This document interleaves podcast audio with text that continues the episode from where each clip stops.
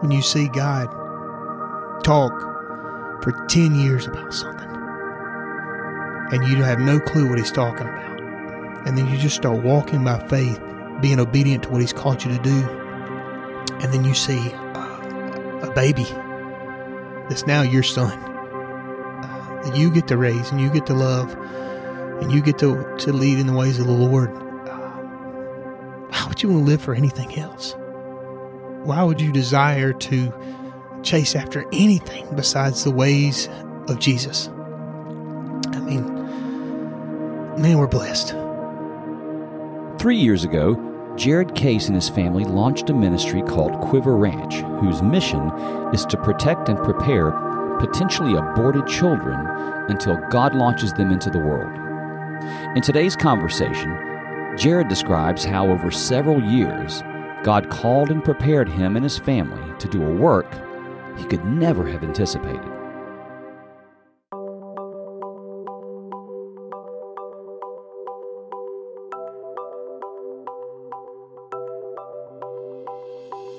Welcome to A Stronger Faith, a podcast that gives you a front row seat to the presence and movement of God in the lives of everyday people. I'm your host, Stacy McCants, and we ask that you join us in praying that God uses these conversations to draw people closer to Him.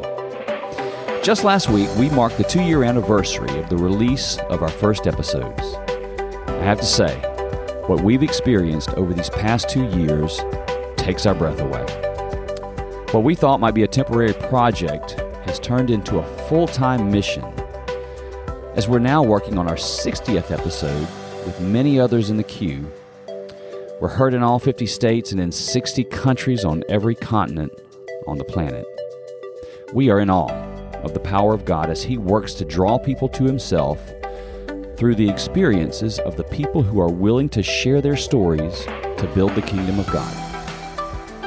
If you feel that God may be calling you to do the same, or you believe He's placing someone on your heart that should share their experience for the same reasons, the process is really easy.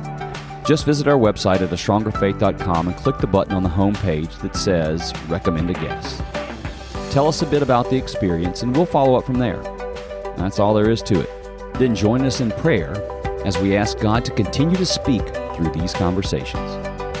Also, if you think you might be interested in joining us in this work of finding, shaping, and delivering these experiences and conversations to expand the kingdom of God, please reach out to us with the same button on our homepage or email us at connect at a astrongerfaith.com. You may have a gift or a skill that God has given you for just such a work, and we'd love to talk to you. Today's conversation is a most anticipated continuation of our conversation with Jared Case as he describes the powerful way that God called him and his family to build a ministry focused on protecting and preparing potentially aborted children until God launches them into the world. Once again, Jared Case. No, uh, that's good. So Quiver Ranch. I mean, I, I want to shift gears a little bit. Okay. Quiver Ranch.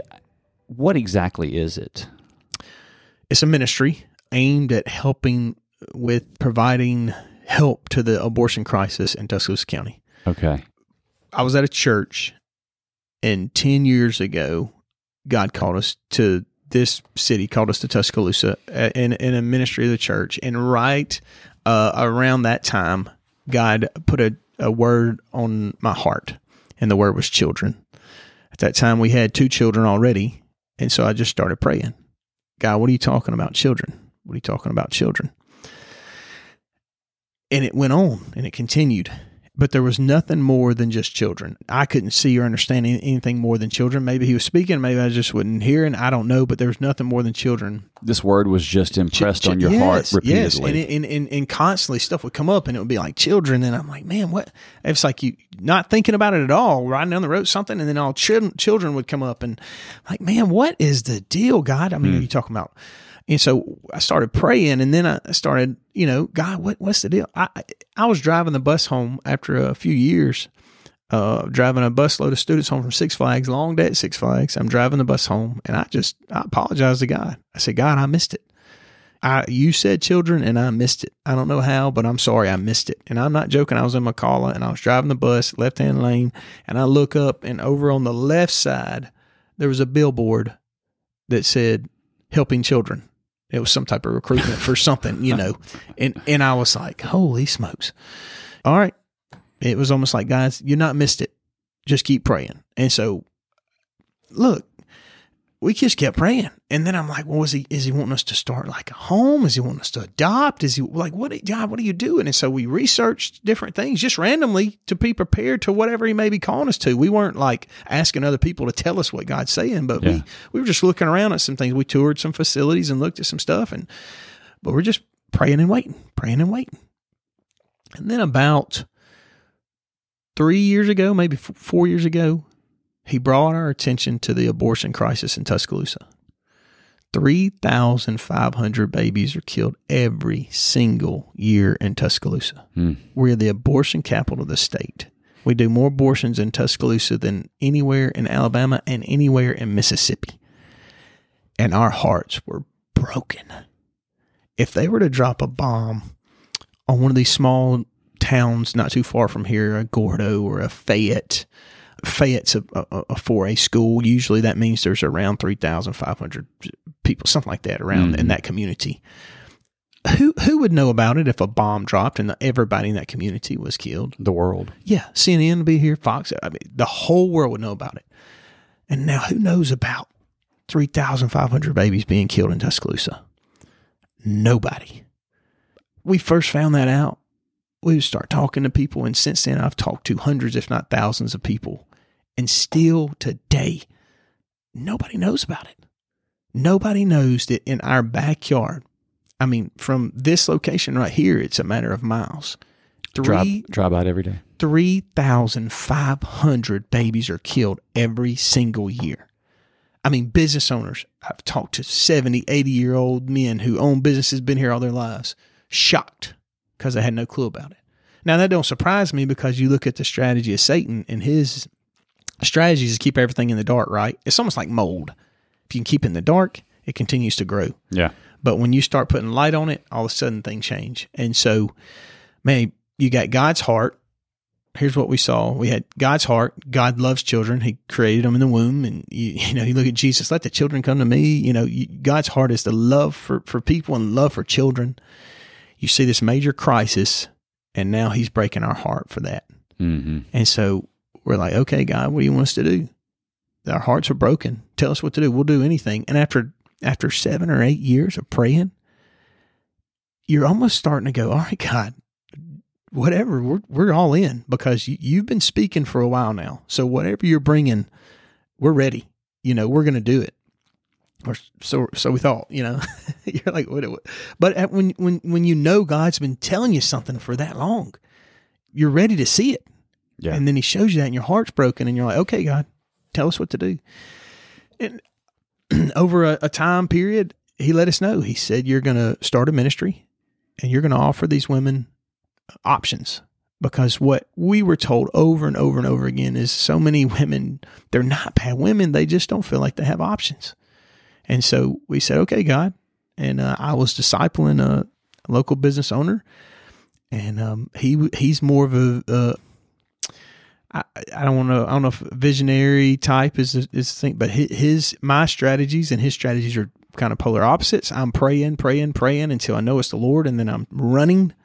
He's running, and then like sometimes it's the Lord, sometimes it's not. But a lot of times those personalities, you know, make a huge splash. Mm-hmm. Uh, my my way is, God, I, I think I hear you and I think I hear you pretty clearly, but I need you. I need you to tell me one more time. Like you that, know, uh, put the dew on the uh, yeah, yeah, yeah, the fleece, the fleece yeah. right? I got, I, I, like God, I, you know, I'll run, I'll run, I'll run, but I need, I need clarity. And yeah. so uh, we, I was to him one day, and he said something, and God said, "Jared, I'm talking to you right now through him. It's time to go." And so uh, I said, "Okay." Um, now I'm not any means, forms, or fashion bragging on myself I have an undergrad in criminal justice. I have a, a MDiv, um, which is a like a basically a, a general 90 hours master's in theology in theological church type stuff and then i have a second the uh, master's in theology and then i have a phd in christian education which is like an umbrella of church like leadership and you know, all, philosophy all, all kind of stuff Right. so i'm educated and i've been in ministry for you know 20 years experienced. But starting a ministry and doing this i had no clue what i was doing. No clue. And so therefore i had to rely not on my experiences or not on i had to rely on the holy spirit. Like god what do you want us to do? Show us what to do next. God help us to understand how to do this. So very awesome experience because it felt so slow, but as I look back now, it, it feels like it was a lot faster. But just what praying and waiting, God, what do you want us to do? My process in the past of being, all right, God, show me what to do, and He start to talk, and I'm like, all right, I got you, see ya, I got it, and take off running, and then and then finish, and God goes, that was pretty good, man. Yeah, you did good. But if you'd have waited, I would have done this. I'd have brought in this many people. I would have brought in this many resources, and it wouldn't have been good. It'd have been awesome. Yeah. And so I, I with this whole scenario, I wanted to wait and I wanted to get it right. And so God said go, and so we locked down a, we locked down the ministry name. You know, we had to go through all it takes to form a, the ministry, the five hundred one three, all that good Mhm. stuff. Um, and then we felt like God had told us. We knew that God had told us you're going to buy a piece of property and you're going to build a house, and part of your ministry is you're going to adopt children into your family. Not a child placement agency, but you are going to offer adoption because some of these women, you know, we got that from a lot of the voices we were hearing of people who were trying to help and people in the in the middle of the the, the war there, and um, there's no help, there's no options, and so God told us you're going to buy a piece of property and you're gonna you're gonna build a home, you're going to offer adoption into your family, and uh, at this point there was nothing off the table because it, for nine, eight or seven or eight years he'd been telling us children, children, children. And so we're like, God, okay. At this point, we already had three children. So we started praying. All right, God, show us what to do next. I don't know if you know this or not, but I mean, there's uh, some babies are ab- abandoned at the hospital. Mm. And uh, they they go uh, if they can't figure out who they belong to, they go immediately into the care of the state. So you know you're not gonna to be able to help out in those situations unless you're equipped and trained, resourced through the state. And so one of the steps we did is we got trained in like uh, through the state, like the fostering and the adoption type stuff. And so we're doing everything we can to try to be ready for whatever God wants to do to use us. So let me get to where we're at. We knew God had called us that we were going to buy a piece of property. Okay. I did not shop. I did not look. I did not call a realtor. My wife, she's really excited about the opportunity and she's really excited. Hey, where's God gonna? So she's looking around, and I'm like, maybe I'm not looking. I, I'm an outdoors guy. I love outdoors, and I didn't want it to be anything about my desires. Yeah. You know, I didn't want it to be like, hey, I found. Oh, the, yeah, yes, we did. A we lake found a place. yes, got this and got, oh, this is awesome. Yeah. So I did not look. I did not shop. I said, God has been pretty clear through this whole process. I'm just going to pray and wait on Him. And so here's where the this piece of property wouldn't go away. It like someone, you know, a few people know what we're doing, and someone walks up and tells us about it, and then my wife it runs across her her desk, and then like I mean, it, several things that just kept popping up. And here's where the you had asked earlier, have I seen God answer prayers in a way that's just kind of blew your mind a little bit? This piece of property was way too far. It's 30 minutes outside of town. It's way too big. And it's way too expensive. Okay. We owed nothing except for our house. And we have been paying on it for eight years in a neighborhood where houses are selling very easy. Yeah, you know, um, we didn't owe anything. And here we are now. This piece of property we're looking at is a lot of money. Yeah. And I'm like, you know what? Uh, I don't think that's it, you know, just humanly speaking, but it wouldn't go away. So I said, you know what? We're going out there to pray. So I loaded up the family minivan on a Saturday and we hit the property. And uh, my middle daughter says, why don't we pray? I said, awesome. Pray it up for us. So she prayed. And uh, God, just give us clarity. If this is, you know, my prayer was, God, if this is it, help us to know. If this is not it, then release us from this, and you know, we'll know. But help, give us something today. And as soon as she said Amen, a song came on the radio talking about God's will. Maybe you haven't seen it yet. And my wife, that's that's the that's the that's the song I've been hearing for like a year since we've been praying about this land. And I said, baby, we're not doing that sign thing. I'm not. I'm not. I'm not going to look over in the field and see like a, a, bush that looks like a baby's leg and be like, "Oh, this is it." You know, I, baby, we're not. I'm not. I'm not doing the clouds pointing down. The the, the also the, the the interesting thing was God had already given us the name for the ministry, and so I'll get to that in a minute. But um, after my wife said that, I was like, "We're not doing the sign thing." So we start driving down the road. It's a dirt road, and uh, I look over in the corner of my eye and I see something and I back up and I look down and there is one piece of trash. The grass is two or three inches high on the edge of the road. There's not trash everywhere. There's one piece of trash and it's a Cheerio box face down. And what was looking back at me was a baby crawling on the back of that Cheerio box. Hmm. One piece of trash on the whole road, and it's a Cheerio box and on the back of a Cheerio box, I've never seen it before since, is a baby crawling on the back of this box. And I was like, man, uh, okay. All right. We're not doing this sign thing. We're not doing this sign thing. So it's not too far from a small town. So we drive to the small town. I tell the kids we'll get some ice cream. And so we go and uh, we get ice cream. There's not, there's only uh, between the, the, the place we were at and the small town, there's only like in that town, there's only like one or two traffic lights. When we get ice cream coming back out of town, we get stopped at one of the two traffic lights. And I look at my wife, and behind her is a sign for a pregnancy crisis center in that small community, which small communities usually don't have pregnancy mm-hmm. crisis centers. Like, okay, we're not doing that sign thing. We're not doing that sign thing. So um, I said, hey, well, look, we're, we're going to run back by the property uh, on the way to our house. So we ran back to the property as soon as we hit the gravel road. Another song comes on the radio. It's a theme song from the movie Unplanned. Unplanned was a, a movie about abortion, and the song talks about that there is no unplanned baby, that God basically forms all babies and there's nothing unplanned. So as soon as we hit that road, that song comes on the radio.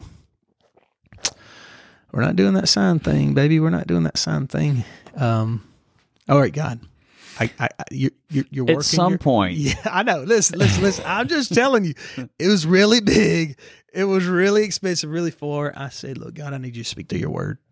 I need you to speak to your word. So there's no clarity here. There's no, just speak to your word. And, uh, we had a child get sick. My wife had started reading with a group of people. She had started a reading plan in September.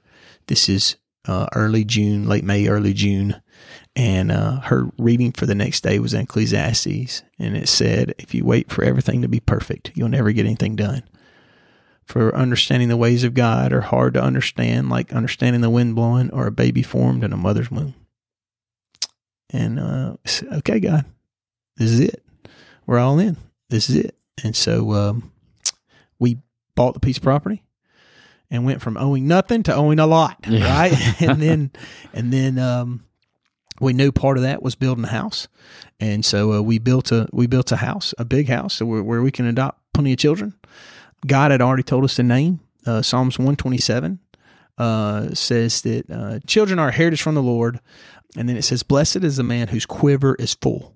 Okay, you've you've heard that. Mm-hmm. Well, if you think about a quiver, it protects arrows, but not only does it protect arrows, it keeps them where the archer knows where they're at. Right. Mm-hmm. So, Quiver Ranch exists to protect children and prepare them until God is ready to launch them out. That's awesome. And so he had already given us the name, which is kind of crazy because once he started revealing things and then he like dropped the name and we're like, man, thank you, Jesus, that we get to be a part of this. And then um, from there, we, once we lock everything down, we get aboard and God just starts using us in random situations. He starts using us. And so Quiver Ranch exists to protect and prepare children.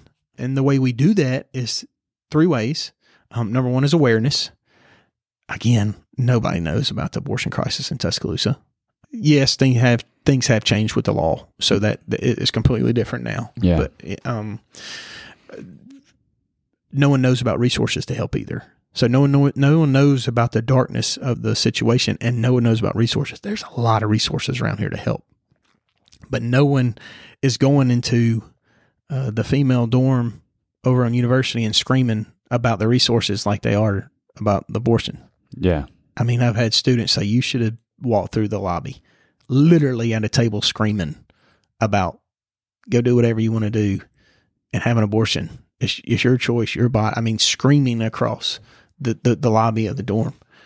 And you, you just don't, you don't know, you, that's not happening about the resources. So we make people aware of the issue and the resources, and then childcare.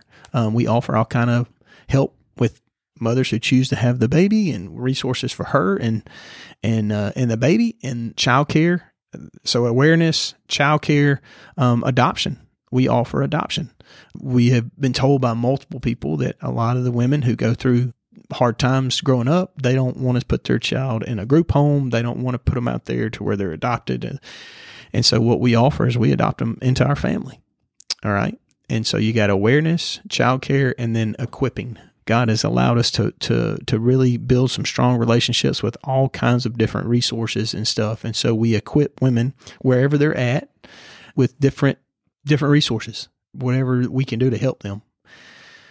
So let me continue on with maybe another aspect. One of the things that uh, people kept coming and saying to us is, "Is this a mother's home?" So like a, a, a woman gets pregnant and she comes and lives in the home with you. Like, no, that's not what God called us to do. But you would hear a lot of people in the in the circles in the industry, they would say, Well, that's what we need. We need a mother's home. And I'm gonna be honest with you, in my mind and in my heart, I thought, I'm glad he's not called us to that. That just seems really messy, you know? Mm-hmm. Um, Sarah decided to leave because of a bad situation or she was kicked out. And now she's at a, a home and now you know, Bobby's coming to get Sarah and says mm-hmm. it's time to come home. And, you know, I, I just see it, oh, you know, messy. Yeah. God, I'm glad you've not called us to that. Well, well, that's what we need. You know, we really need. Well, he's not called us to that. We're only going to do what he's called us to do. Right. But so many women are given the choice either have an abortion or get out from a father or a fiance or a husband. And when they, when they're told to get out, that means they lose everything. You know, we got a, a high population of college students over here. Hey, go have an abortion or school's done. I'm not paying for any of this. I'm not paying for that. You're to have a place to live. And so several people kept talking to us. And I'm just like, man, and on the inside, I'm going, praise God. That I just, man, don't know what we're doing here, but really wouldn't know what to do there. Yeah. We are about to move into our house. And God is using the ministry in some pretty cool ways, doing some different things, helping women's, helping couples go from going to have an abortion to not. I mean, and, and building relationships, guys doing some cool stuff. And I'm finishing up some stuff, getting ready to, to move into the house. And uh, we have an old house on our on my property, um, run down, you know, grown up. And I, I don't know where it came from, but I'm looking at that house, and out of my mouth came, "Is that the mother's home?" where did that come from? Like, mm. I have no desire to do it. I don't want to do it. I don't think God's calling us to. I mean, I know God's not calling us to it at this point, but out of, out of my mouth said, "Is that the mother's home?" And I was driving home that day, and I was riding down one of the side roads where the house is, and I passed a house, and God said, "There's your mother's home." And again, I'm the opposite of the visionary dreamer that's going to and so I, I started again. I started the prayers. God, like it, I, I no, you're going to have to be clear. And, um, like the buying of the property, there was about a week of just God just showing up and showing off. One of my deals was uh, finances. Like, God, we've gone from not owning anything to owning a lot now on this house and this property financially. God, what, what, what are we going to do financially? 20 minutes later, I load a kid in my truck. I load one of our ch- children in our truck and I pull up, leaving the neighborhood, hit a stop sign, and my neighbor comes running to me. He's flagging me down. We talk. I mean, we're, we're, we're friends, but we don't talk every day, you know. Mm-hmm. He flags me down. I roll down the window and he reaches his hand in my truck. And I put my hand out and he drops some money. I said, Whoa, whoa, what is this? He said, Man, your brakes are squeaking. Go get your brakes fixed. And he handed me $200. And I was, first of all, I was embarrassed because I'm like, golly, I mean, they're so loud. I'm waking the neighbors up, you know. They're running out here with money to fix my brakes. yes, yes. And I was like, oh my goodness, it's so embarrassing. I was like, man, I don't need money. I can fix my. I'm so sorry. You know, he's like, no, God told me to give you this money to fix your brakes, and he told me about a month ago. But I figured it was just so awkward, and I I hadn't seen you, so today's the day, man. Go fix your brakes. And I rolled up my window and I pulled away from that stop sign, and God said, I just got a random person to pay for your brakes. I can do whatever I want to do financially. You just follow me. And I just prayed the prayer 20 minutes ago. I, I almost like a fleece prayer. God, are you going to show me how you're, we're going to do this financially? Because I, I don't know how we're going to do this, hmm you know? And then, A lot of people praying that. yeah. But I think our faith is activated when we start walking out the steps Mm. in which He has called us to do. So many times we wait until the details line up and then we start walking. For instance, what would happen if Moses would have waited? Now, he did argue with God. You know, what about this? What about that? But Mhm. God said, Get my people and go this way. Well, if you look at the direction he took God's people, if he would have sat down and looked at it and thought about it and all that, he went right into what? He went right into water. Yeah, the Red Sea. But it wasn't until he started walking and doing what God called him to do that God showed him, hey, I'm going to show off. I'm gonna, Yeah. I'm going to do what only I can do. And so there were several things like that. And uh, for for the next week, there were several things like that where God said, just do what I've called you to do. And so we, part of our resources now is we own a mother's home um, where it's a, not a shelter, it's a program. Was it on the property already? No, This is a different. this is a, another little piece of property. So there, there was another step in, you know, buying this other little piece of property and buying another house. And yeah, so God was, he was clear. And like I said, there were, there was another week of, of, uh, I mean, my wife that same week, uh, my daughter's like, Hey, let's, she's wanting to go decorate for Christmas. And, uh, my wife's like, man, I'd rather just like relax. My wife is a, is an educator and, uh, works and we got kids and she said i just want to take a little nap and my old daughter's like come on let's decorate for christmas and so they go outside and a random man pulls up and says are y'all Quiver Ranch and my wife said well yeah kind of and he said i've been looking all over for you he's like i saw your flyer and god told me i had to be a part of this he, somehow he had looked up our address and found our house and then my wife starts telling him about the ministry and the resources and telling us, I mean, here's a here's a strange man in our front yard just bawling. He's like, God's been calling me this for years, and now I know what God has been calling me to. Wow. And so it was like a week full of stuff like that, Yeah. where we said, "Okay, God, we're all in. Just, be clear Yeah. what you want us to do." And so, uh, Seems like he is.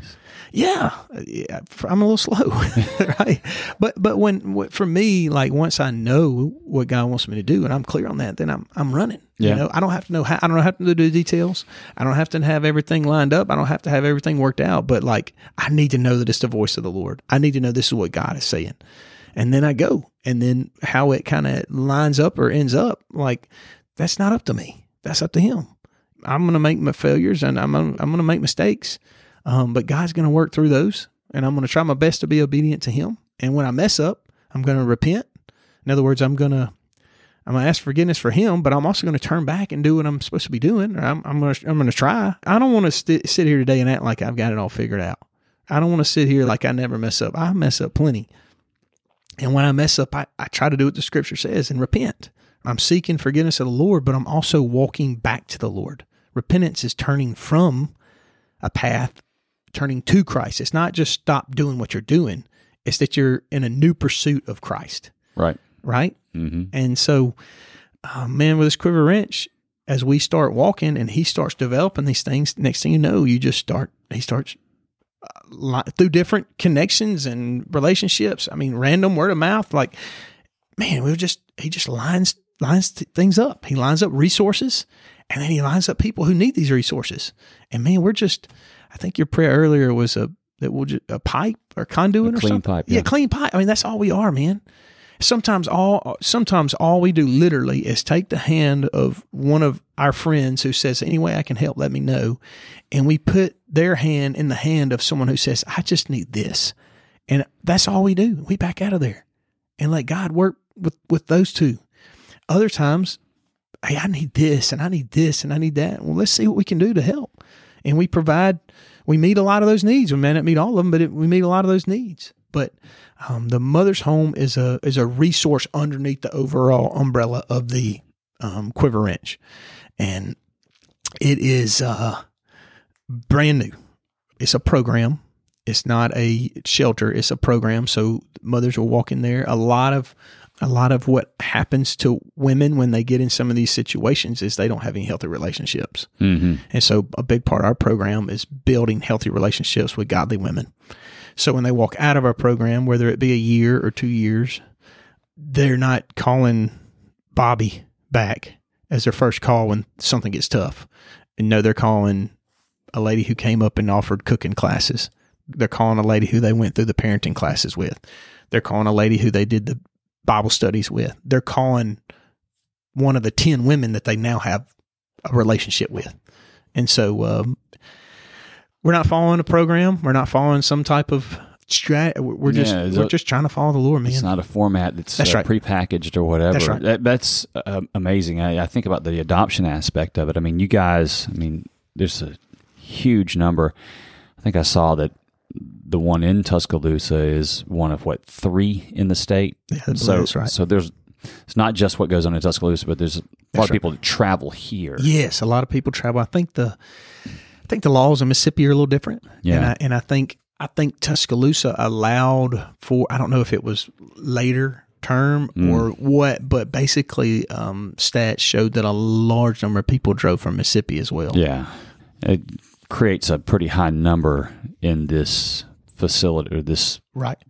And, Place and, here. and, and they will they will drive uh, long distances. Yeah, So I guess I can kind of move on to another part of the story. Sure. Um, I want to be sensitive to this because I, I again, the enemy here is not women. of course. Okay, the enemy is Satan. That's right. Okay, there was a, a, a young lady who became pregnant. She was not evil.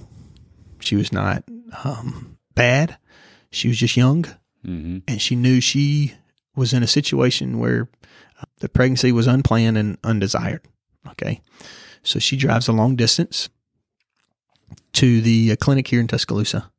And um, her options given to her was not healthy for her, you know, certainly not healthy for the baby. So a lot of what she was told was, you know, this will go away, but, you know, this is the option was, was kind of put in her head before she drove over, before she drove over.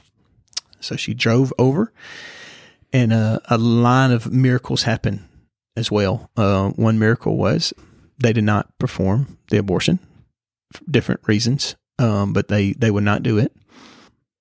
A second miracle was that uh, she was able to get guidance to one of the resources that we work with uh, at the facility. Okay.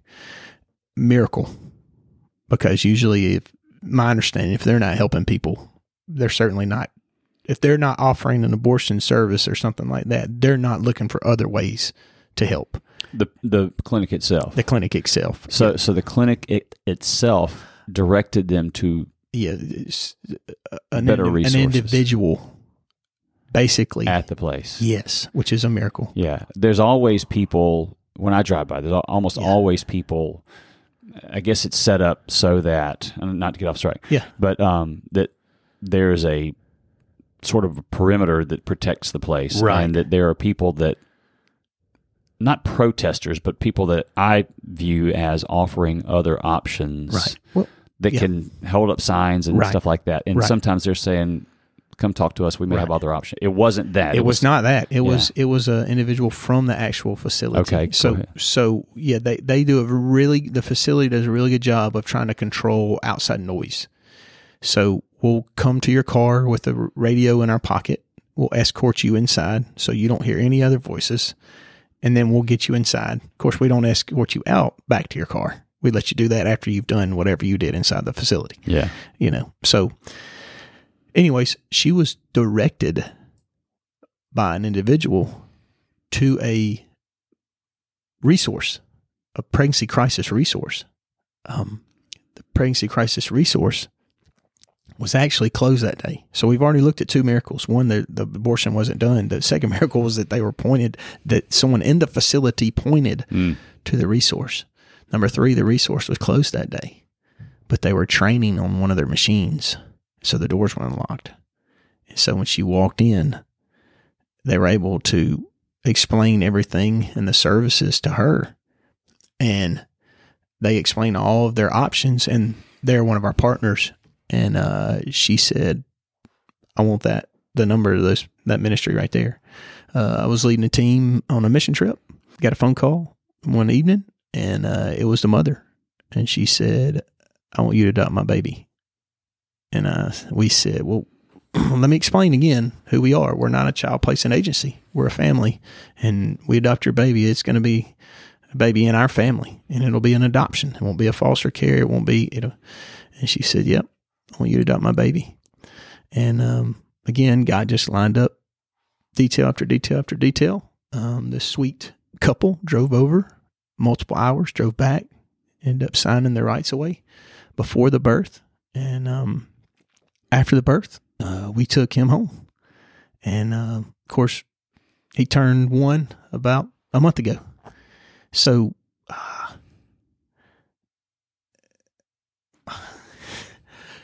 you say, um, where do you get this passion? Hmm. When you see God talk for 10 years about something and you have no clue what he's talking about, and then you just start walking by faith, being obedient to what he's called you to do, and then you see uh, uh, a baby that's now your son that you get to raise and you get to love and you get to to lead in the ways of the Lord. Uh, why would you want to live for anything else? Why would you desire to chase after anything besides the ways of Jesus? I mean, man, we're blessed that we get to be a part of his great work. Um, that he can use anybody to do anything, and he allows us to be a part of it. And um, when you taste the greatness and the goodness of Jesus, you really taste the greatness and goodness of Jesus. There's you don't want anything else. Yeah. That's beautiful. And, uh, you know, it's just the beginning, isn't it? That's right. you kind of see That's that. right. And, and I don't know how it's going to evolve. I mean, there's over 3,000, and I, I guess that number will probably go down this year with the law that it's changing. And there's a lot still to shake out, I know, with that. That's right. but you were able to adopt, Mhm. but you can't adopt 3,000. No, that's right. year. That's right. I don't know how, how do, how do you feel like God may be moving you guys as it relates to getting more of a solution, even more scalable than that? Well, we're we're seeing God use us in, in all kind of different ways. Um, I'm not saying I, don't know what God's going to do. there you, You go. That's really the Uh, answer, I mean, right? you know, there's this TV show out a few years ago where they're you know twenty kids, you know, and they got a stinking Coke machine in their house and all that. and so I, I don't know that that's what the Lord's calling us to. Yeah. It may be. If it is, that's fine. Or if it's just uh, one adoption, but regardless of, of whatever God may be calling us to, we're open to it. But maybe it is that we're a child placement agency in another four years or three years or two years. We really are not following a format or a program. We're following God. What do you want us to do? That's what it looks like. You know, you've taken steps. It's like now we own this property. Right. Yeah. Now we have a child. Now we own another property. Yep. Now we have a, a mother's home, Program. That's right. pro, mother's That's right. program. Yeah. And we we've uh, God has blessed us with, like I said, resources and people. We have a, a part time uh, we have a part time director of the mother's home because he told us, you know, look, this is much bigger than you're being able to do uh, yourself. And so um, we were blessed that God brought someone in our path, and now she is the mother's home director, kind of heading that up. I think back, and, and I think he's a friend of yours. Back in episode seven, Sam Marcinick. Uh, Sam Mhm. Marcinick is the the guy that heads up baseball country. That's right. He gave me so many, I guess, situations where they just didn't have a financial answer to a, a problem, That's right. And you know, I kind of questioned him on that, and, and he got his. Sam's a pretty even killed. You know, he doesn't right. talk with a lot of volatility or anything like that. He's um, kind of smooth and on, but he, he kind of got his voice up a little bit, and he referenced a book. I think it's by Skye Jethani um, with, but he talked about.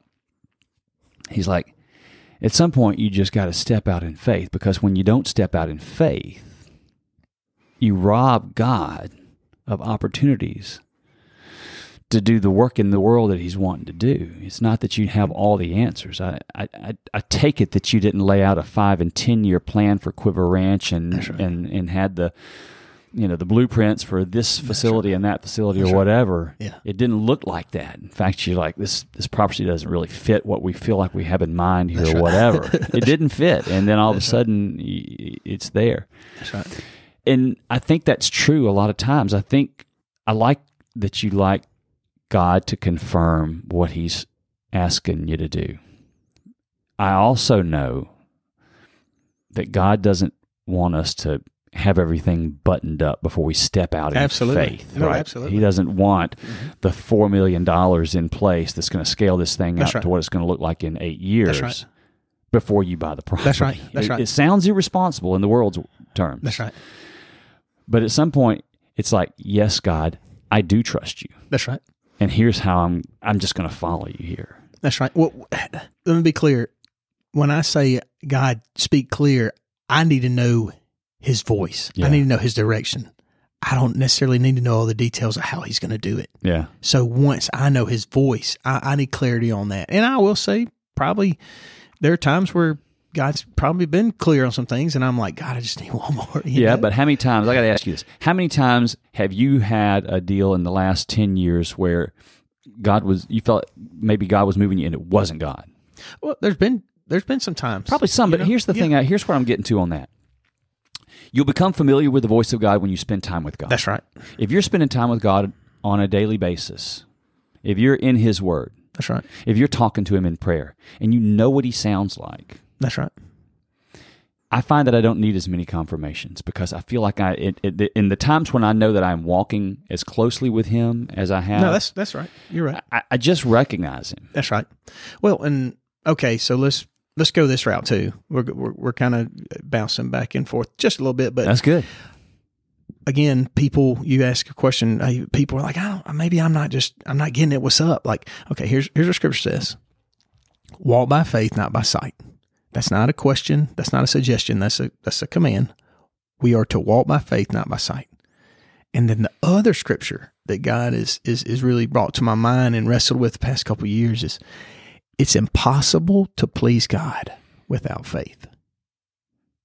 Walk by faith, not by sight. Number two, it's impossible to please God without faith. Now, let me ask you a question. How much does the average person walk by faith? Mm. Okay, apart from the salvation, I'm placing my faith in Jesus experience. Where does the average Christian walk by faith at any at, at doing anything? You think about it, and I, I'm not anti-insurance. I'm not anti-savings uh, savings accounts. I'm not anti anything. But we, as Americans, we set everything up so we don't have to walk by faith.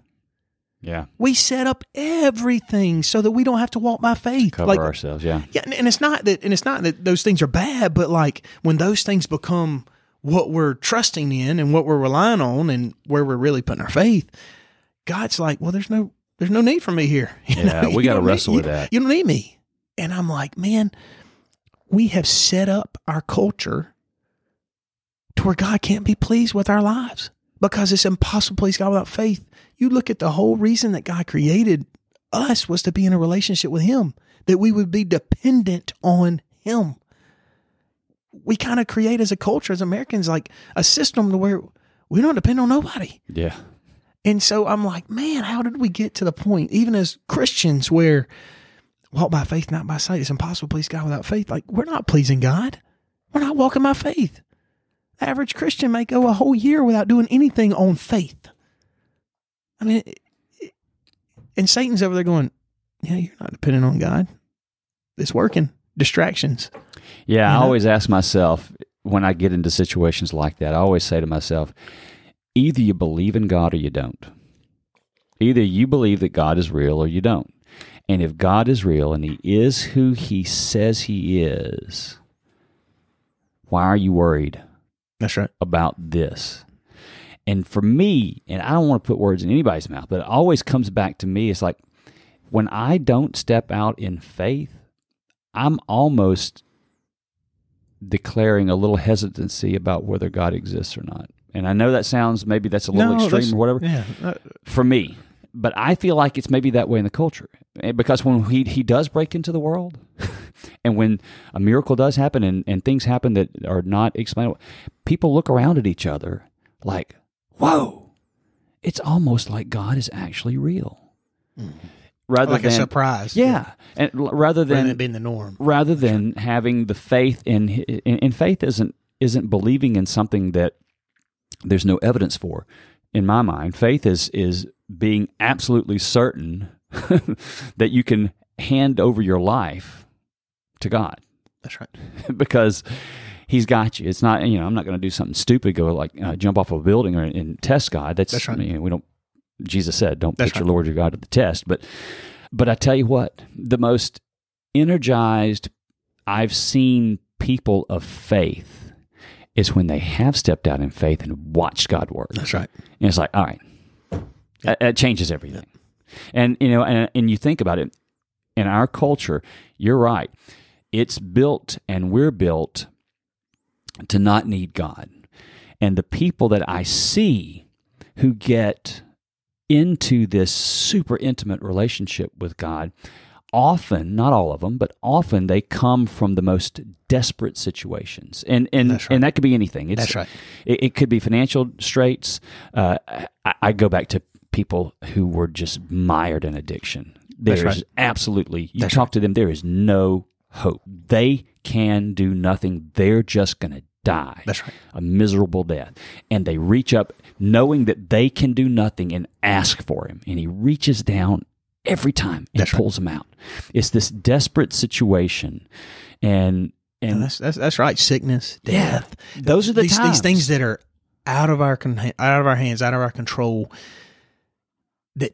We really don't have another option. Like we really do not have. uh, Well, now I'm now I'm really dependent on the Lord, and and and, and I think God's going. Yes, finally, yeah. you're here. And we can do that. Yes. We can make that decision to be that dependent on God without the cancer diagnosis. That's right. and without the right. financial absolute uh, bottoming out or addiction. No, that's It- right. I mean, he, he is available to us. We just got to get into the posture of, I can't do any of it without you, even if my net worth is seven figures. Right, right. now, That's right. even if my family is in perfect health, I can't do it without you. that's if right. we get, if we can get to that place right there, You stay there. That's right. and stay there and spend time with God and learn His voice or whatever, it's, there's just an abundance of peace um, and fulfillment in that place, no matter what the Abs- circumstances absolutely. are. And um, that's just a big deal. That's a big deal. And It, it is, and, and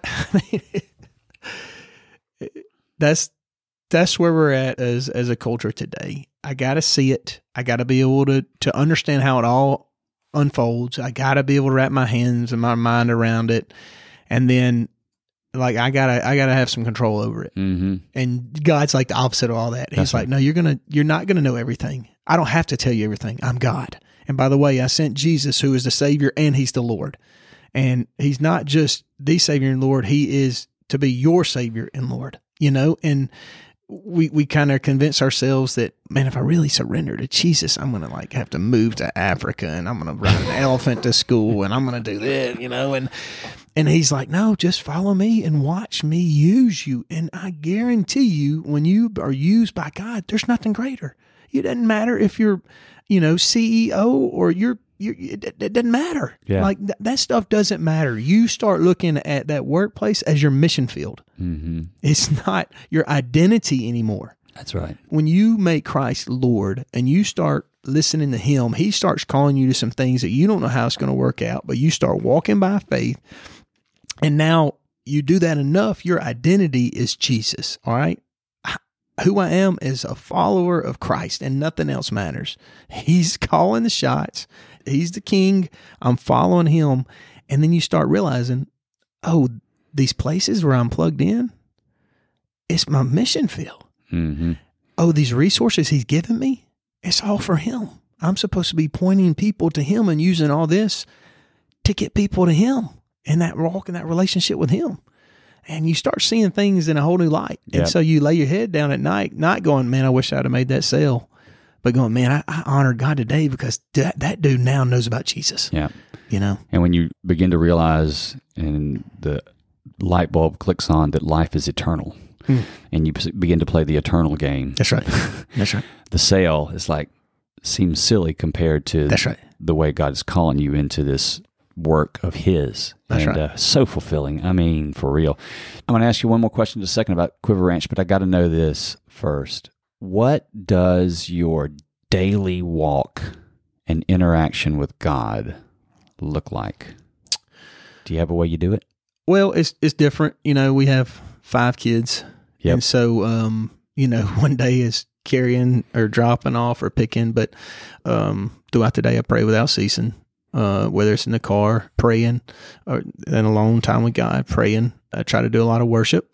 I try to get alone in a quiet time, and my quiet time consists of worship, prayer. When I say quiet time, I'm like in a place where I'm not distracted. I'm intentionally going to meet and hear from God. And uh, I use a I use a plan and I, I use a, a, a model that journals. And so uh, I keep a journal and I, I walk through a chapter chapter a day. I know some people are like, I'm going to read the Bible in a year and they're reading six chapters a day and all that. Just man, the way my mind and my my life processes, I like to chew on things. Mm-hmm. And so if I'm reading like six chapters, I'm like, man, this is too much to eat. You know, I'm, Yeah. I'm choking, and so I, I'm Yeah. not, I'm not, I'm not really marinating on anything. And uh, I, I kind of get that way sometimes when I read Proverbs. You're like, you read the first three verses, and you're like, oh, that's good. You know, let me Mhm. let me grab this, and then you read the next three, and you're like, oh, that's another. So I'll journal. What I'll do is I'll read, you know, like I said, I'll be on a reading plan. And so yeah, right now I'm walking through Acts. So I, you know, I read Acts, praying, God, speak to my heart today. Let me learn something more about you. Let me hear from you. Let me hear your voice. Just speak to me, me today and let me, let me hear you, God. Uh, and then I'll read the scriptures and then usually God will highlight something in that chapter. He'll highlight something that for me is something I want to focus on that day. Yesterday, Paul was, um, I was reading about Paul being, or maybe this this morning, I can't remember. Paul's in Athens, right?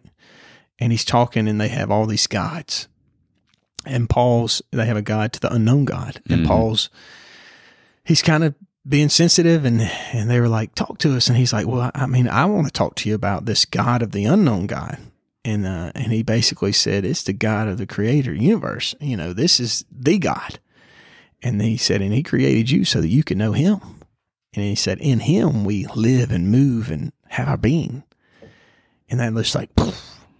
And so, therefore, I'm journaling on that scripture Mm-hmm. hey, Paul said that God created us to be in a relationship with Him. That's the whole reason why God created us. He's teaching this to these scholars. You want to know about the real God? It's a God that created you to be in a relationship with Him. And so as I'm reading that and I'm going, and then it says, In Him we live and move and have our being. Like, okay, look, let my life and my being be all about you today, Jesus. Let my fulfillment of everything I do come from who I am in you. And then I, I, I pray and I may I may do a little more worship. And then the rest of the day, I'm looking for an opportunity to live out that principle Yeah. that God's laid on my heart. That's good. You know?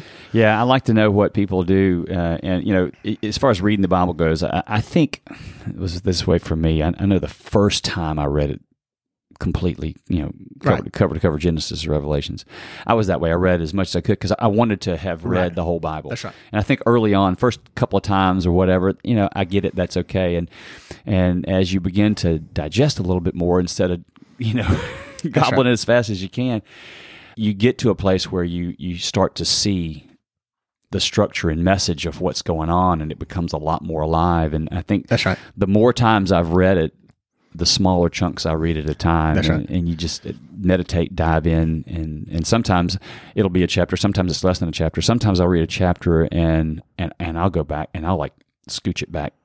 I go back, I'll back up a chapter and read That's that right. chapter like two or three That's right. times, and and so I think that comes with time. I think what's important though is that is that you are in a continuous uh, connection with the That's author right. of life. That's And- right. And that's when you. and, and, and, and, and some type of uh, strategic plan, not necessarily. Um, man, I'm I'm struggling with something. I'm just going to throw my Bible open, you know, and then you end up in, you know, some crazy section, and you know, you're reading some crazy part in the middle of some crazy Yeah, story, and it says something like, and yeah. yeah. and it said, and he, and and he said, slaughter them all, and you're like, okay, you know, and you're, you know, which people do that, you know, they're they're like, I'm praying about this, and I'm just going to open up my Bible and point and read. Um, man, I, I, that's how God speaks. He speaks to us the Word, but you have to be Yeah. you have to be wise in that. Um, and I, and I have nothing wrong with anybody reading multiple chapters a day. I, I kind of read different different ways, you know. Yeah. But during my quiet time, I try to focus on one chapter, and then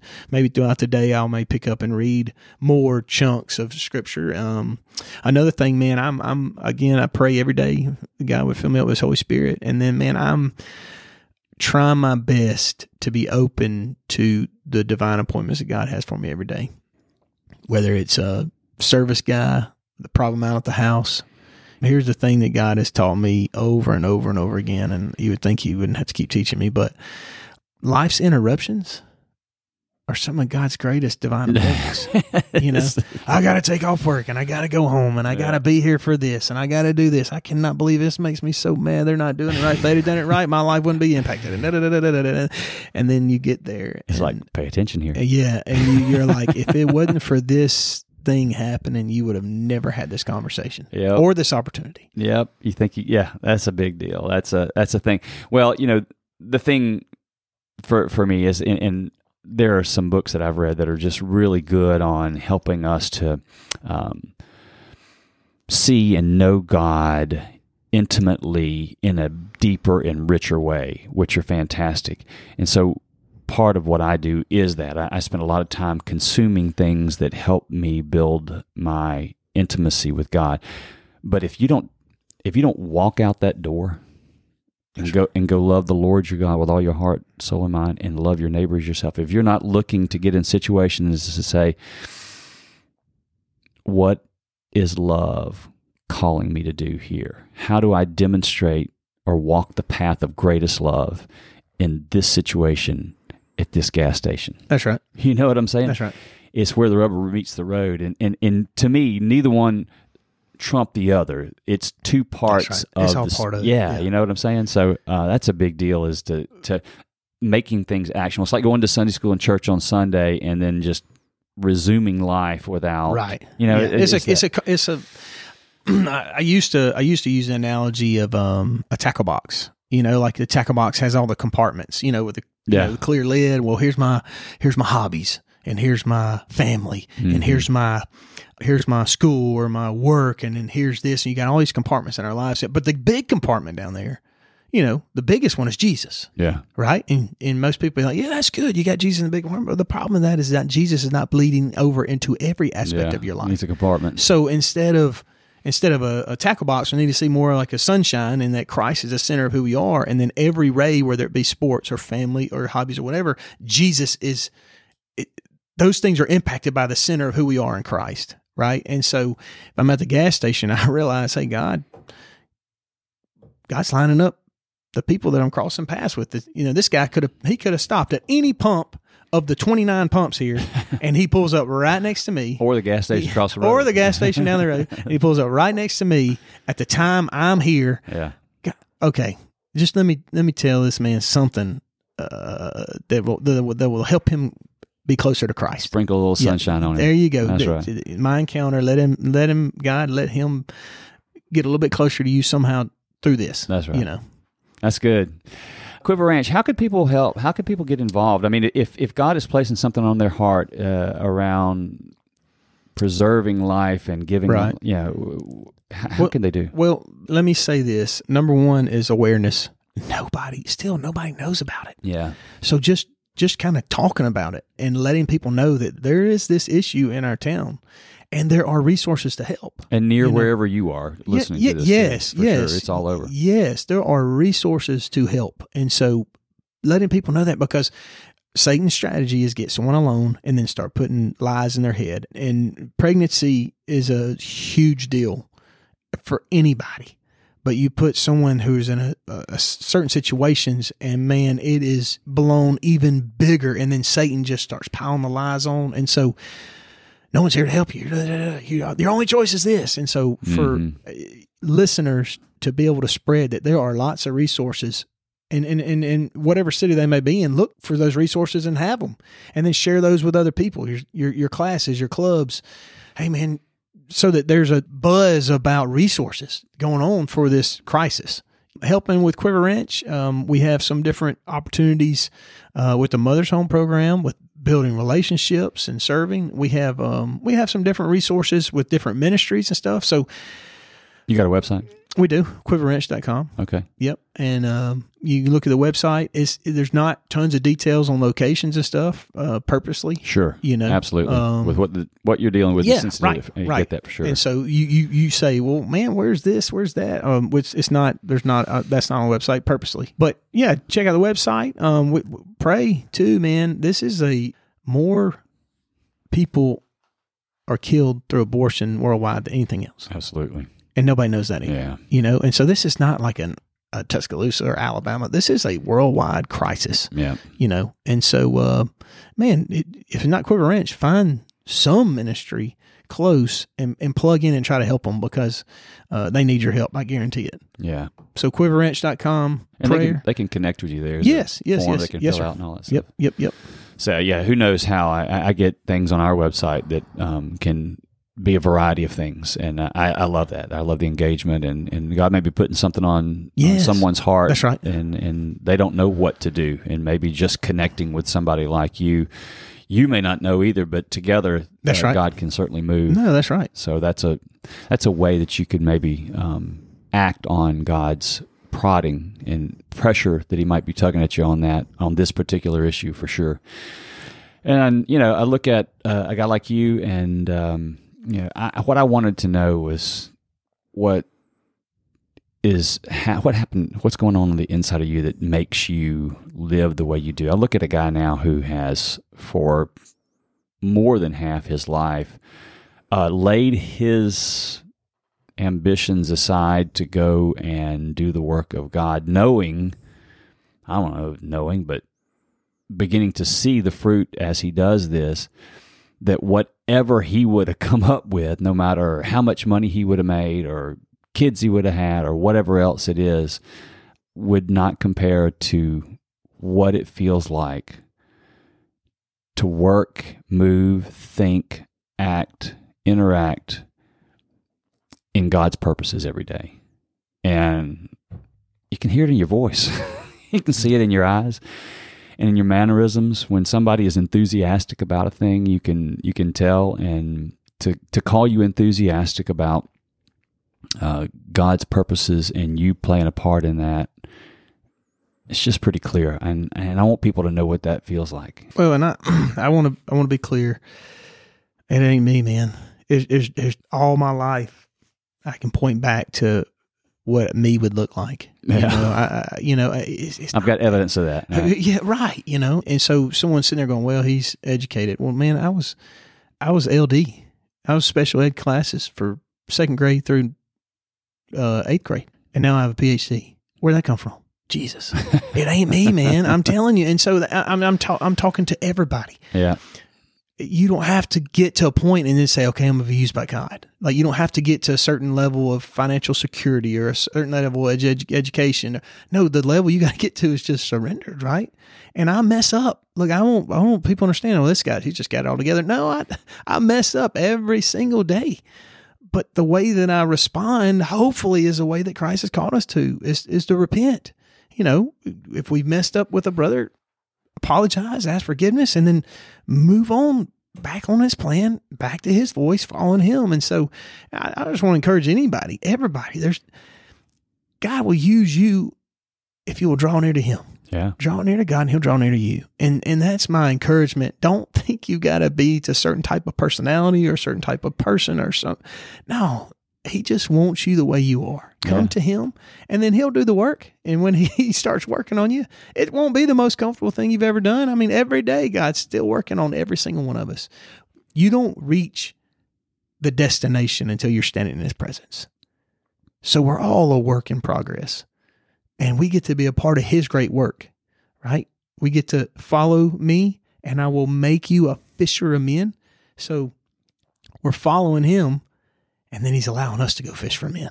Yeah. And if we're not following, we're not fishing. And if we're not fishing, we're not following. Right? It's good stuff. And so I just challenge and encourage everyone. Don't don't think you got I'm not sitting here as the expert. I'm just sitting here as a as one who's traveled some roads and paths hopefully you don't have to go down. Hey, what I see is a is a 19 year old kid that made a decision to turn it over, and from that point on has been riding an adventure of what it's like to turn it over. That's right. right. That's right. And it, wa- that that was where you pivoted. You didn't pivot with a degree. You didn't pivot with anything that you did. You your life pivoted when you said, "I, I truly want to give it to you." That's right. And within a couple of weeks, he showed you what that looked like. That's right. And you're like, "I got to have a lot more of that." That's right. and, Give so you know, that. That's right. yada yada yada. Twenty something years later, and here you are, and and you're still turning it over to him, and that's that's all it is. Mm. That's it, right. it doesn't take. Uh, in in fact, lots of times it's a challenge to some of the learned uh, to to do those kinds of things because right. we do depend on our intellect or our finances or other things like that. But no, I see I see a 19 year old that turned it over, and God said, "Come on, jump in." Amen. you know, Yeah, that's right. and it's a beautiful thing. Well, Jared Case, feels like we could do a part two and a part three and a part four because uh, having conversations about the spiritual life with you is uh, just a joy and a blessing for me. And Same here, man. I get a chance to sit here wide eyed watching you communicate what God moving in your life looks like. And that's what we love to do. Amen. And I sure hope it, I, I know it came through because we prayed about it long before. um, That's right. we turned these mics on and, and we'll continue to pray for it afterwards. But man, I am so thankful for you. Yes, sir. And we don't live far apart. I, I, I don't know. I don't know where Quiver Ranch is. I may have to find out from you come visit or whatever. Um, but, um, uh, we we're in the same town, and I, I, I want to spend some more time with you. This Sounds is, awesome, I, I need I need more of that uh, rubbing off on me. So that's good stuff. Hey, you're doing a great job, and you're doing doing a great buddy. work, and you are you have given your life to obedience. And you can see it. You've given your life to waiting on God when you need to wait. You've given your life to moving and stepping out in faith when you need to step out. And you just you do what what we're called to do, and it's not complicated. You spend time with Him every day. You know His voice, and you respond to it when He calls. And we can all do that. Uh, absolutely. And when we mess up, repent, get it right, have forgiveness, um, own it, and then move on. Let's go. That's right. You know, because that's part you. of it. That's that's yeah. His love is not based on what we do, but it's who we are. Right? He, he knows that stuff's that's coming. right. That's right. He's not the one uh, telling you you rode your bike wrong necessarily. He's the one that's coming over there picking you Picking up you and. That's right. scruffing off your knee. That's so right. Let's go, man. That's good stuff. Jared, Yes, thanks sir. for coming, Hey, buddy. appreciate you having me. All right, man. What a wonderful example of what it looks like to live a life obedient to God. Can you imagine the ripple effect of the work of Quiver Ranch as children who would likely have been aborted are given life, rooted in faith? It shakes me to consider it. And as awesome as it is to see, Jared Case isn't special. He's just responded as faithfully as possible to God's calling. The fact is that God calls all of us to live in intimate obedience to Him.